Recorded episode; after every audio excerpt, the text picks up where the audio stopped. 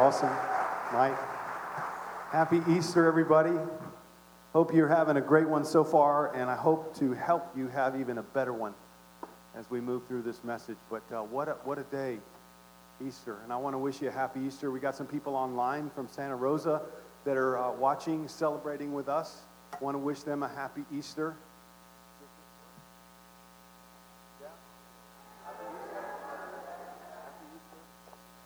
Okay.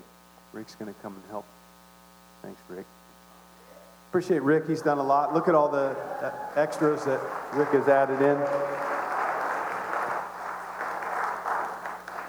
Thank you. One, two, one, two. Got it. Yes. Beautiful. So I got to share with you guys, uh, Easter's kind of special for me because, you know, when I was growing up, uh, it, it was it was a time when we got together. I wake up on Easter morning, and my mom would leave this basket out for me, and uh, full of chocolates and, and malted eggs. And it was just, it was a happy day. I mean, if you wake up in the morning and you've got a basket full of chocolates and malted eggs, it's an awesome day, isn't it? Later on, we'd go to church and everybody get dressed up and, and look nice. Uh, girls more than the guys. I mean, the girls, my sisters would get hats on and a big deal, right? And we go to church, and then after church, we would uh, get together and uh, go have this enormous meal. I mean, it was a buffet of buffets, and we'd just be stuffed. Uh, as my, my brother in law would say, uh, I'm, as, I'm as happy as a, a tick on a dog's ear. give, give you an idea where I grew up. And uh, you know, the, the amazing thing about Easter was just, it was an awesome day, but that, that, was, that was childhood Easter. And, and what happens as we get older, Easter loses some of its meaning. Because, see, there's childhood Easter, and then there's adult Easter. And, and today we want to talk about adult Easter. And, and I hope that, uh, you know, you can, can just lean in a little bit to think about what Easter means, really. Uh, and I know some of you, uh, I want to welcome you if you're a guest here. Some of you got bribed to come here. And it wasn't the basket with movie tickets and the little eggs underneath. Uh, maybe your mom said, if you don't come to church, then I'm not cooking food for you ever again. Okay, and that's why that's why you came to church today, or, or you know, maybe maybe there was something behind it, but I, I hope that today you can come away with a little bit of extra understanding of what Easter's all about. So let's go to God in prayer and pray for our, our lesson that we're going to hear from Him. Heavenly Father, we thank you this morning that we can remember the greatest event that happened in human history. For that matter, that happened in the whole universe. God, and we know that there's a lot of people coming today with different needs, different things going on in their lives. And I just pray, Father, that this morning your Holy Spirit will go out and you'll meet people where they are that you'll open our eyes to see that, uh, Father, you love us so much and that our lives are destined for so much more than we realize.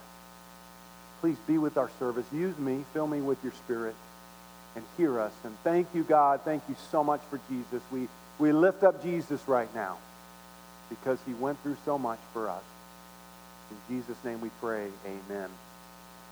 You know, some stories are too good to be true. But even though they seem too good to be true, it's a reality. This event that we celebrate on Easter, and that's what the church, the first century church, the first followers of Jesus, they weren't wrapped around a teaching. They weren't wrapped around a building or an institution or a name that was over their, their, their road sign. Their whole understanding about Christianity was wrapped around an event. And it was the event that we celebrate today. And that is the resurrection of Jesus. They went around telling people all over the place, hey, did you hear the news that Jesus rose from the dead? No, I didn't hear that. And I just want to remind you that there's a lot of people who haven't heard this story. And it may seem like it's too good to be true, but this, this event for early Christians was the most important event in their lives because it changed them, it changed their family. Like you heard Victor Hugo and Sandra, it's still changing lives today. But in order for us to, change it, we've got to understand it. And for, for us to understand it, we've got to believe in it. And I know there's a lot of people hurting out there that they're, they've become cynical. Their adult Easter is, is not what it was. They're cynical about Easter. It's just another religious holiday. And it's lost its wonder. It's lost its excitement. And so I hope today you can understand from the scriptures what Easter's all about. And as I said, some stories are too good to be true. They're too good to be true. You know, if you were to tell somebody in a third world country about your living situation, you know what they would say? Too good to be true. You mean to tell me you have 15 running water faucets in your house, including the toilet and the, and, the, and the washing machine and all that stuff that you've got? You've got clean running water, a shower. You've got a shower that you turn it on and hot water comes out. That's too good to be true. They, they've never, they wouldn't believe it if you told them. Or if you told somebody from a remote place in the third world that, you know, there's these places where I live where there's rows and rows and rows of food stacked to the ceiling. There is so much food, and every day they come in and they bring in more food. And not only that, there's warehouses like this with rows and rows and rows of food that they give you the prepared food for free. You go, that, that, that right there is too good to be true. I can't believe it. But it's true, isn't it? See, you're living in a fairy tale. I don't know if you know that. There's a lot of stories that are too good to be true. I don't know if you woke up this morning and, and thanked God for the fact that we didn't just spin off into space. This is true. You may not know it or not, but right now, you're moving at a thousand miles per hour. Maybe that's why the baby is crying. You're moving at a thousand miles per hour right now. Did you know that? The earth is spinning at a thousand miles per hour, but you don't feel it. And not only that, you're also moving, spinning a thousand miles per hour, but you're traveling around the sun at 57,000 miles per hour. So by the time this day is over today, you will have traveled 1,599,000 miles, and you thought you didn't get anything done today.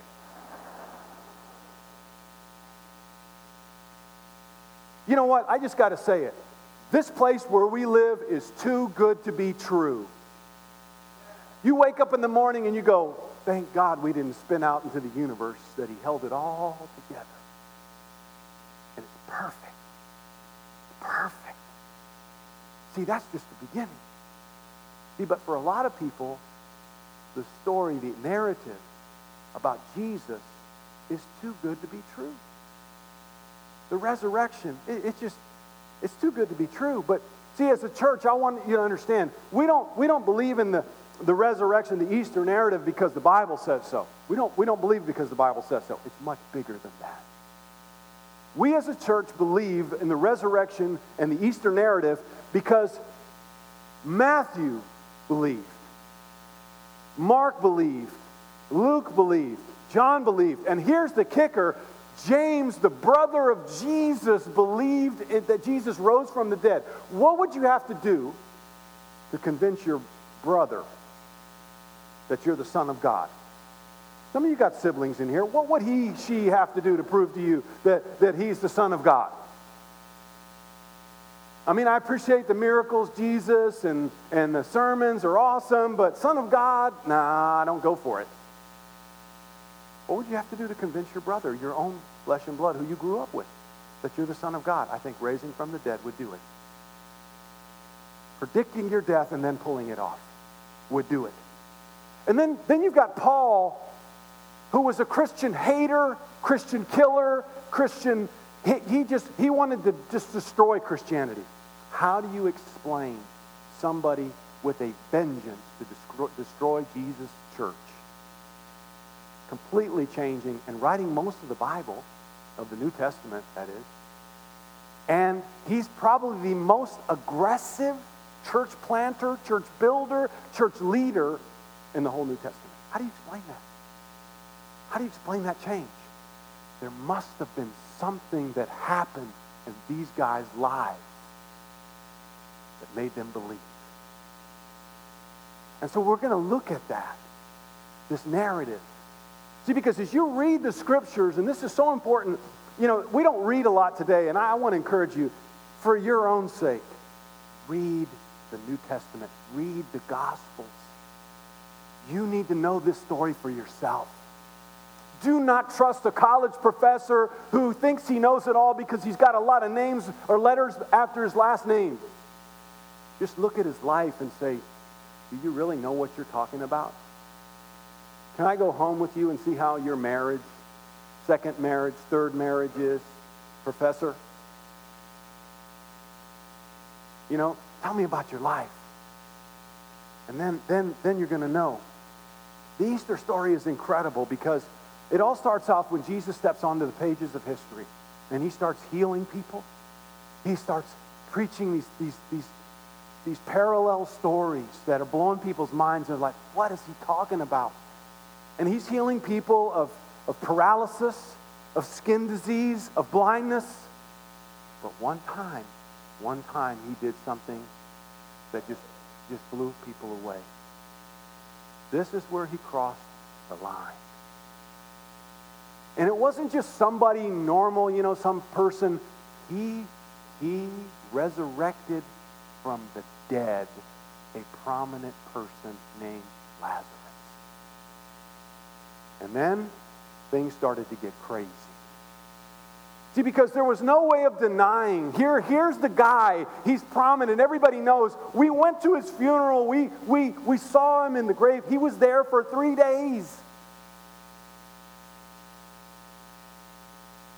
And they closed the tomb. They said goodbye. And Jesus said, Open the tomb. Lazarus, Come on out. And he comes out like a mummy. He comes out and they say, Take all that stuff off. He's alive and he's risen. And there was no way in denying it. That's when things changed. And the, and the Pharisees, look at the, what the Pharisees said. John chapter 11, verse 48. If we let him go on like this, talking about Jesus, everyone will believe in him. Now, if everybody believes in Jesus, that's a good thing, right? No, it's not a good thing for them. And then the Romans will come and take away both our temple and our nation.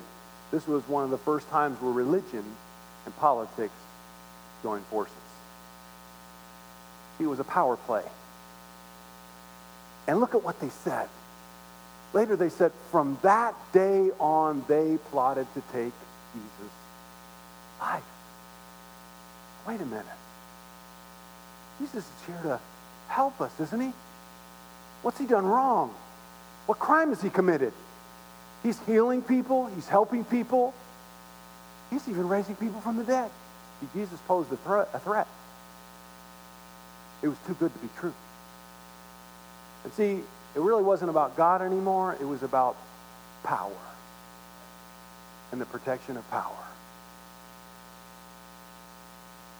And so we, we see this, this reaction, and, you know, if, if you were gonna if you were gonna write this narrative, and there's a lot of college professors they, they say this today, and it's amazing that it's happening, but they, they want to tell people that the narrative about Jesus and the resurrection was completely man-made. They wrote it 80 years after. And so it really wasn't by the people that experienced it, it was written later. But I just want to question that. If you're going to write a narrative and make it up, right? Wouldn't you make yourself out to be the hero of the story? How, if you make up a story, wouldn't you put yourself in a good light? This is the spin that you would put on the story if you're going to make up the story. This is the spin. You would paint yourself, you're Peter, and you write, you know, help Mark write the gospel. If you're John and you've got the 12 guys, wouldn't you want to portray yourselves as courageous? Right? I'm a hero. Yeah. One of the 12. Step back.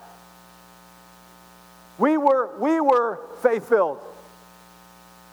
And we had sweet skills. I mean, sweet skills. Is that what they did? Read it, read it for yourself. This doesn't make any sense if it's a false narrative. No one would do this. But if you were really in it to just tell the truth, just tell it like it is, this is what you would do. Real is this they were real scared, they were real insecure, and they were their real concern was for, themselves. Do you know that there were only three or four people that attended Jesus' funeral? Joseph of Arimathea, we know. Nicodemus, we know, and maybe, maybe a couple of the women. That's it. Where, where, were the, where were the 12? Where were the apostles? Where were the 11? All these people that he healed, where were they? They tell it like it is. They weren't there. See, so why, if they made this story up, why would they tell this story? I mean, let's just be honest. Peter, Peter, you, you caved to a middle school girl twice. You were intimidated. You were real scared of a middle school girl. Why would you tell that? Why would you let everybody know? And you and I do this, right? When you tell a story, don't, don't you kind of change it a little bit? Make yourself look a little better? Just a little bit. We do that. They didn't do that. See, because they didn't do it because all that they were interested in was telling it like it happened. It's a historical narrative. They didn't have any ulterior motives, which many accuse them of doing. Let me give you a picture of how it really was. Mark 14, verse 50 through 52. Then everyone deserted him and fled. The guys, they ran. When things got hot, they got out of the kitchen a young man, now here's one of the followers. This is crazy. A young man wearing nothing but a linen garment, kind of a light dresser. He was following Jesus. When they seized him, he fled naked, leaving his garment behind. He ran through the streets naked. Why would you do that? Because you care more about your own skin, even though it's naked, than you do about following Jesus. This are the great apostles. Now, I don't want to be disrespectful in any way, shape, or form. These guys are awesome. But I just want you to see no one who wrote this narrative and, and wanted to make up the story would write this unless it were true. That's it. I mean, think about it. Read it for yourself. Then, then in Luke 24, verse 1 through 3, we, we, we heard it already. On the first day of the week, very early in the morning, the woman, the women took the spices they had prepared and went to the tomb. They found the stone rolled away and from the tomb, but when they entered it, they did not find the body of our Lord Jesus. Now, if you would have wrote this narrative, you would have had a man find the empty tomb. Because women at this time were just a little, little above cattle in their status and stature in society. They were commodities. They tell it like it is. Guess who was the first? And I just want to encourage the women in the house. Guess who was the first ones to discover Jesus' resurrection? Women, women power. Come on, women. And this is awesome. This, is incredible. You wouldn't make this stuff up. This is telling it like it is. Verse 4 While they were while they were wondering about this, suddenly two men in clothes that gleamed like lightning stood beside them. And in their fright, the women bowed down with their faces to the ground. But the men said to them, Why do you look for the living among the dead? He's not here. He's gone. This is where dead people are. He's not dead. And the women were the first ones. Where, where, where's everybody else? Let me, let me say, let me tell you this on Easter morning, nobody expected the body to be missing. Even though Jesus had predicted it many, many, many times hey, guys, listen, I'm going to tell you again and again when I die, I will raise in three days. Nobody, nobody expected the body to be missing.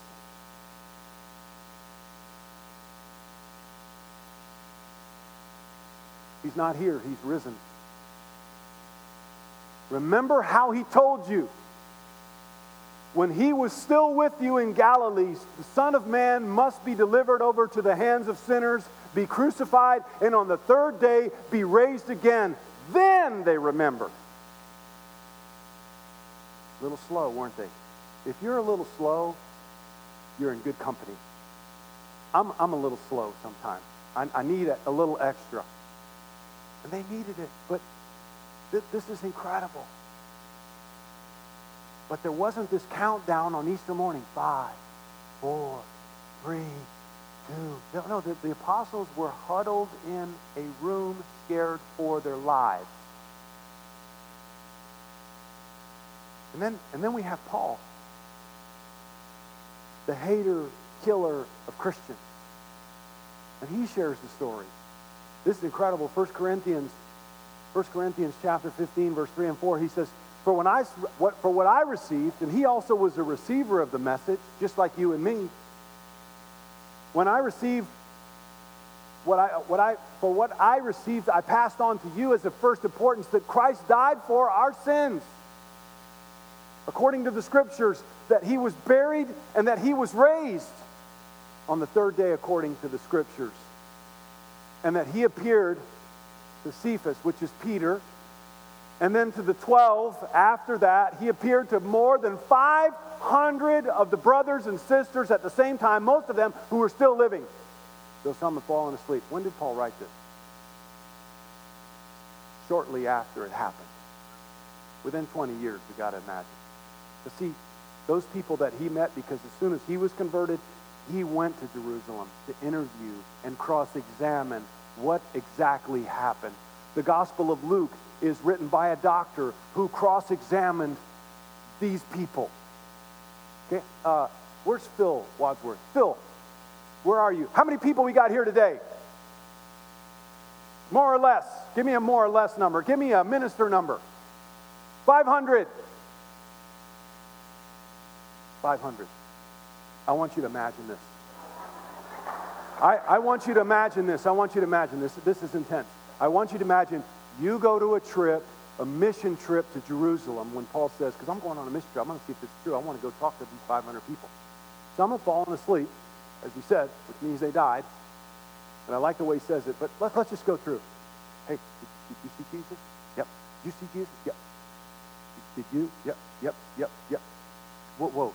You guys saw Jesus? You, you young, you young men? You saw Jesus? Tell, tell me, what was it like? What was it like? What did he say? Did, did he have holes in his wrist? Did he show the hole in his side? Yeah. He showed us all that. Oh my gosh, it's true. It's not a story. It's true. This is real. Look at all these people. Look at all these people that are here and they're alive and they're telling us, yes, this in fact came about. This happened. And, and these guys are good. Paul's good. He was able to cross examine people, just like you would do in a court case, right? And make sure, and this is what Luke did. And some people don't realize that Luke, as he says it in his own gospel, I did a thorough investigation of the events that happened when Jesus was alive and walking the earth. Here it is. And then Paul goes on, he says, they're, they're still alive, most of these 500 people, though some have fallen asleep. I love the way he says this because he said they've fallen asleep, which means what? They're going to wake up, right? I love that. Because they died, and he's talking about the resurrection that these same people who've died because they believed in Jesus, they were witnesses of Jesus, they were followers of Jesus, they're going to wake up. And then he finishes out and he says, Then he appeared to James. Now, I got, I got to say, what would that be like? Okay? Jesus walks in the room, and you don't know, but I know James was not a follower of Jesus up to this point. James mocked Jesus. You can read about it in the Gospel of John. Made fun of Jesus. Hey, Jesus, you're important. Why aren't you going up to Jerusalem? Now, after Jesus died, he pro- more than likely, he didn't go to his funeral. Scripture doesn't tell us. James, his own brother, didn't go to his funeral. And then Jesus shows up and appears to him, resurrection from the dead. I would have loved to have been a fly on the wall to see that. Okay, here's James, you know, he's chilling, he's sitting, and he's, he's, he's here, you know, he's thinking, man, it's too bad about my brother, and, you know, I really wanted to believe that. And then, and then, oh, Jesus, Jesus, is that you? Oh, Jesus, dude, listen, I, I'm so sorry. So. I'm so sorry. I made fun of you. Yes, I didn't go to your I didn't go to your services, and I'm sorry, Jesus. Jesus, listen. You're the Messiah. You're the one. You're the. I, I, I believe now. What What do you want me to do? Oh, you want me to help Peter lead the church? Okay, I, will do that. You, what? You, you want me to? You want me to write part of the Bible? Okay, I'll write part of the Bible. I'll, I'll do that. We'll call it. Is it okay if we call it the Book of James? Yeah, it's cool. Listen, Jesus, Jesus, Jesus, I just want you to know I am all in with you. Whatever you want, I'm convinced. I would have loved to have been there. Would you? Could you imagine? And, and read about it in the book of Acts. Gospel of he, James was a powerful leader, man. He took charge because he was convinced of the resurrection of his brother. Then to all the apostles, and last of all, he appeared to me, also as one abnormally born. Why, why did Paul risk his life the way he did? Why did Paul put himself on the line and eventually die? They cut off his head. They gave him the option. They say, deny Jesus or we take your head off. He said, take it. I want this more than I want this. Go ahead and do it because I'm going to a better place. And I'm tired and I'm ready to go home with Jesus, my Savior, my Messiah, my, my Lord. That explains it. That explains it. That does it. That explains why Paul was so incredibly motivated. Now, you can't make this up. And why would anyone do that? So, you know, when you think about the resurrection, I, I want to move on to this whole idea of being redeemed. And, and, and the idea is, what, what does it mean? What does redeemed mean? It means this, to buy back. Because it's cool that Jesus rose from the dead, but what is the real meaning behind it? What is the resurrection saying to you and me in 2016, January 20 or February or March 27th. What's it saying? What's it mean to me? It's great about Paul, James, cool story, bro, but me. Okay? Me. That's what I want to tell you about. Redeemed means this to buy back, to get or win back, to free from captivity, to release from blame. Blame of what? to free from consequences of sin, reform, repair, restore. This is right out of the Webster's dictionary. You can look it up yourself on Google. That's what this word means. What does the resurrection of Jesus mean? We've established here that it's happened. Because we got witnesses, we got evidence, we got proof. Same way you'd have it in a courtroom. What about here? what changes people's lives, what really gets to them. Peter tells us what the resurrection is all about. And we're going to close out with this. Peter says, For you know that it was not with perishable things such as silver or gold that you were redeemed from the empty way of life handed down to you from your forefathers but with the precious blood of Christ, a lamb without blemish or defect. Here it is. What did the resurrection do for us? Redeemed us.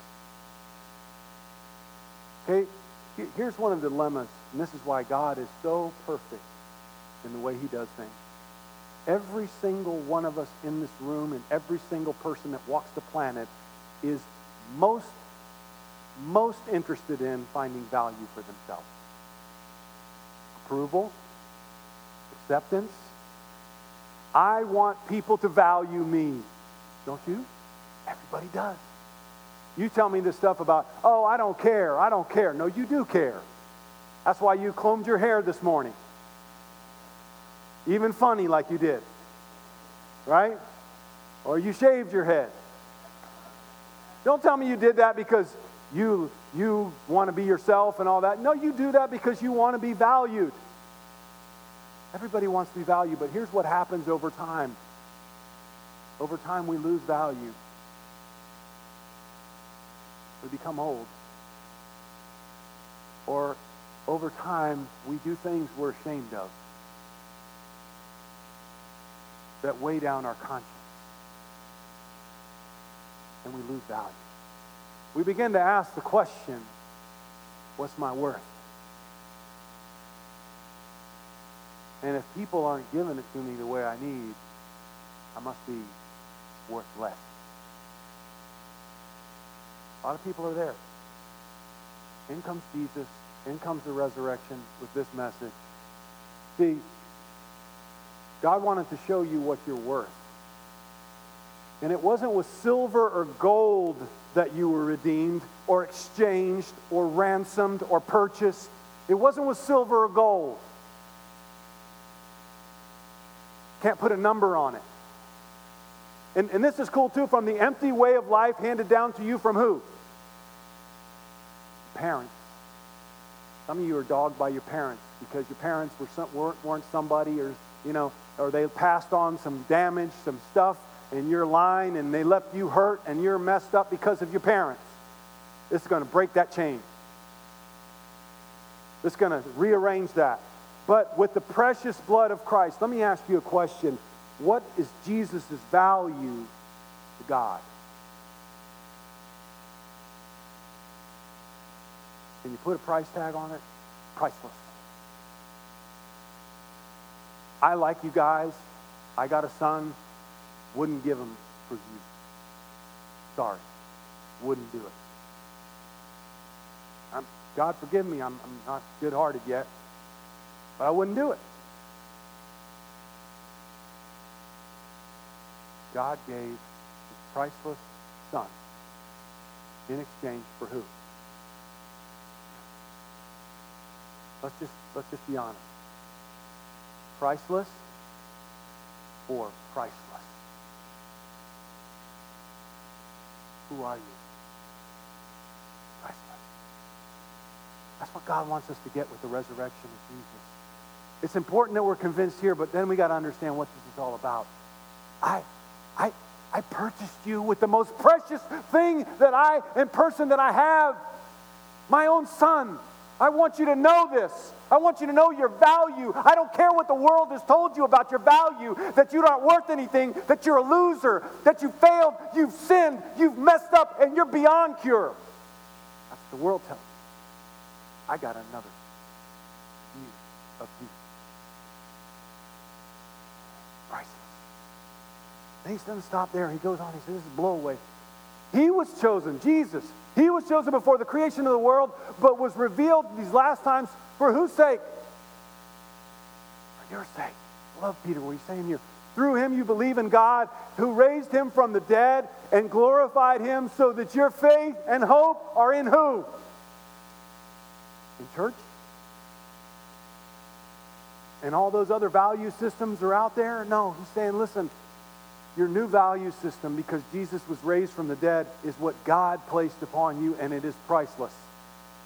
But this right here blows me away. God had thought about me and you and me before everything started. I, I, I can't get that. That's too big for me. You know what I do with that? Thank you, God. Thank you, God. Thank you, God. I don't know what to do with that. I don't know what to do with 1,599 miles in one day. I don't know what to do with that. That's beyond me. Praise God. You know, when you really see how everything's working in our lives, our bodies, things the way they're too good to be true. It's crazy. God had it all planned because he loved you. And he went to all this trouble to let you know after you've messed up, after you've done things that have hurt you and people have hurt you and, and you've really, your things you're ashamed of. Because see, in those dark moments, all of us, all of us, in those dark moments, question our worth. We're ashamed. You can put that act on and that show on like you're all that, but you know in those dark moments, you question your value. You're saying, listen, I got you. So now we understand why the apostles and the followers of Jesus were so sold out, so like, man, this is awesome. This is this is my life now. Jesus is it. Here's the, basically the breakdown. Priceless for priceless. He was planned, thinking about you, and he was you were redeemed for not just now. You were redeemed for. Let me tell you something. Everything with time loses value. You will never lose your value in God's sight. That's going to take some time to wrap your mind and heart around. You're going to, you're going to have to think about that for a little bit. But God wants you to know that your value will never falter in God's eyes. Now, the question is will you receive the message? Will you turn yourself in? You remember back with the Pharisees, remember how they wanted to arrest and kill Jesus? Jesus died for them too. But they didn't turn themselves in. They didn't surrender like James did, like Paul did, like Peter did, and say, you know what? Okay, I'm done. I give in. I quit. What do you want me to do, Jesus? Nobody's loved me like you. Nobody's cared for me like you. So I want to leave you with this. Resurrection means redemption but in terms of how we live, what, what, what I, I, really want to encourage you today, starting today, to embrace your new values. And stop pushing and just push away all that other stuff that's out there and start seeing yourself as God sees you. And number two, if you're a guest here today, I want to encourage you to study the scriptures. I want to encourage you to start reading the Bible. It will be the most important investment of your time. It's, a cra- it's crazy what we invest our time in. It's useless stuff, meaningless stuff. But if you invest your time in getting to know God and forming a relationship with God in prayer, so you come to a, a, an understanding of who He is and how He loves you. And I want to encourage you to come back next week if you're a guest. We've got a, a brand new series that uh, we're going to be doing here as a church, talking about being fulfilled being fulfilled. And then the last thing here is uh, for those of you who've been following Jesus for a while, and you know you've got one foot in and one foot back, you know what I'm talking about? You're here, but you're not really here, and you're here sometimes, and you're not always here. And I'm not talking about church. I'm talking about here with Jesus. That you're, you're ready to do whatever he wants. You're like James. Jesus, whatever you want. You want me to help Paul? Uh, you want me to help Peter? What do you want me to do? I'm all in the good and the bad. Give your life to Jesus. It's time to stop playing church. It's time for us to start giving our lives, time, finances. Okay? I'm, I'm not making money off of you. That's not the way it works. I got people deciding who and how much I get paid. That's not the way it works here. We're, we're meeting in a Jewish synagogue. You know why? We're meeting here because it's about people more than it is about a building. We want to invest in people. We want this next generation to come to know Jesus. See, what you don't realize is you think everybody knows this story. They don't know this story. Who's going to tell them? They grew up in a family that didn't go to church, never talked about Jesus, never read the Bible. How will they know? How did you and I get to know? Well, I get uncomfortable talking about people, talking to people about Jesus. Then I guess the problem really is not giving your life to him. It's not about inviting them to come to church. It's talking to them about your story. What's Jesus done for you? Tell them about the resurrection, the effect that it's had on your life. I wouldn't be who I am without Jesus. People need to know that. They've never heard this story. And we don't have to go to Africa to find that. It's here in West Covina. People have never heard this story. So next week, come on out. This is the series that we're going to be rolling out. And, and today, I just want to I just want to encourage you. Just, just leave you with this. Listen. God loves you so much. And I know we celebrate today because it's Easter, and but every day's Easter. We should have an Easter egg hunt every every day. We should be that happy. We should be fired up. Man, it's Easter. Jesus rose from the dead. It's just a date on a calendar. Every day. Why? Not because the Bible says so. Because Matthew, Mark, Luke, John, James, Paul. And because of its message, what it means. So I'm going to pray for you, and then we're going to be dismissed. After the service, we're going to have a little meet and greet in the back. If you want to talk to me, you've got some questions, you didn't like anything that I said, or you want to just understand more, I'll be in the back. Our ministers will be in the back in the cafeteria. Come and let's talk about it. Okay? You won't tell anybody what you asked or what you said, but we're here for you. We want to help you get to know this message so you understand how much God loves you. Let's pray for the community. Heavenly Father, we thank you for today that we can celebrate. Thank you, Jesus, that you didn't falter when they drove nails in your hands and in your feet. When everybody ran away and fled and left you alone, you didn't, you didn't falter. You didn't cave. Jesus, we praise you right now because you were faithful. When Pilate asked you to give a defense, you kept silent because you knew our souls were on the line. Thank you, Jesus. We ask you, receive us. If, if we're here and, and, and we want to change, please help us to start over again. If we're here for the first time and we believe, God, and we want to receive the new beginning, Father, help us. Father, if we've been in the church a long time and we've held back because of our own personal agenda, help us to let it go. Because you see us priceless. Now we're going to take the bread and the, the, fruit of the vine, Father, and we pray you'll bless this communion. Help us to value Jesus. We love you. Bless us today. Thank you for this awesome day to celebrate, but I pray every day will be a day that we celebrate Jesus. In Jesus' name we pray. Amen. God bless you guys.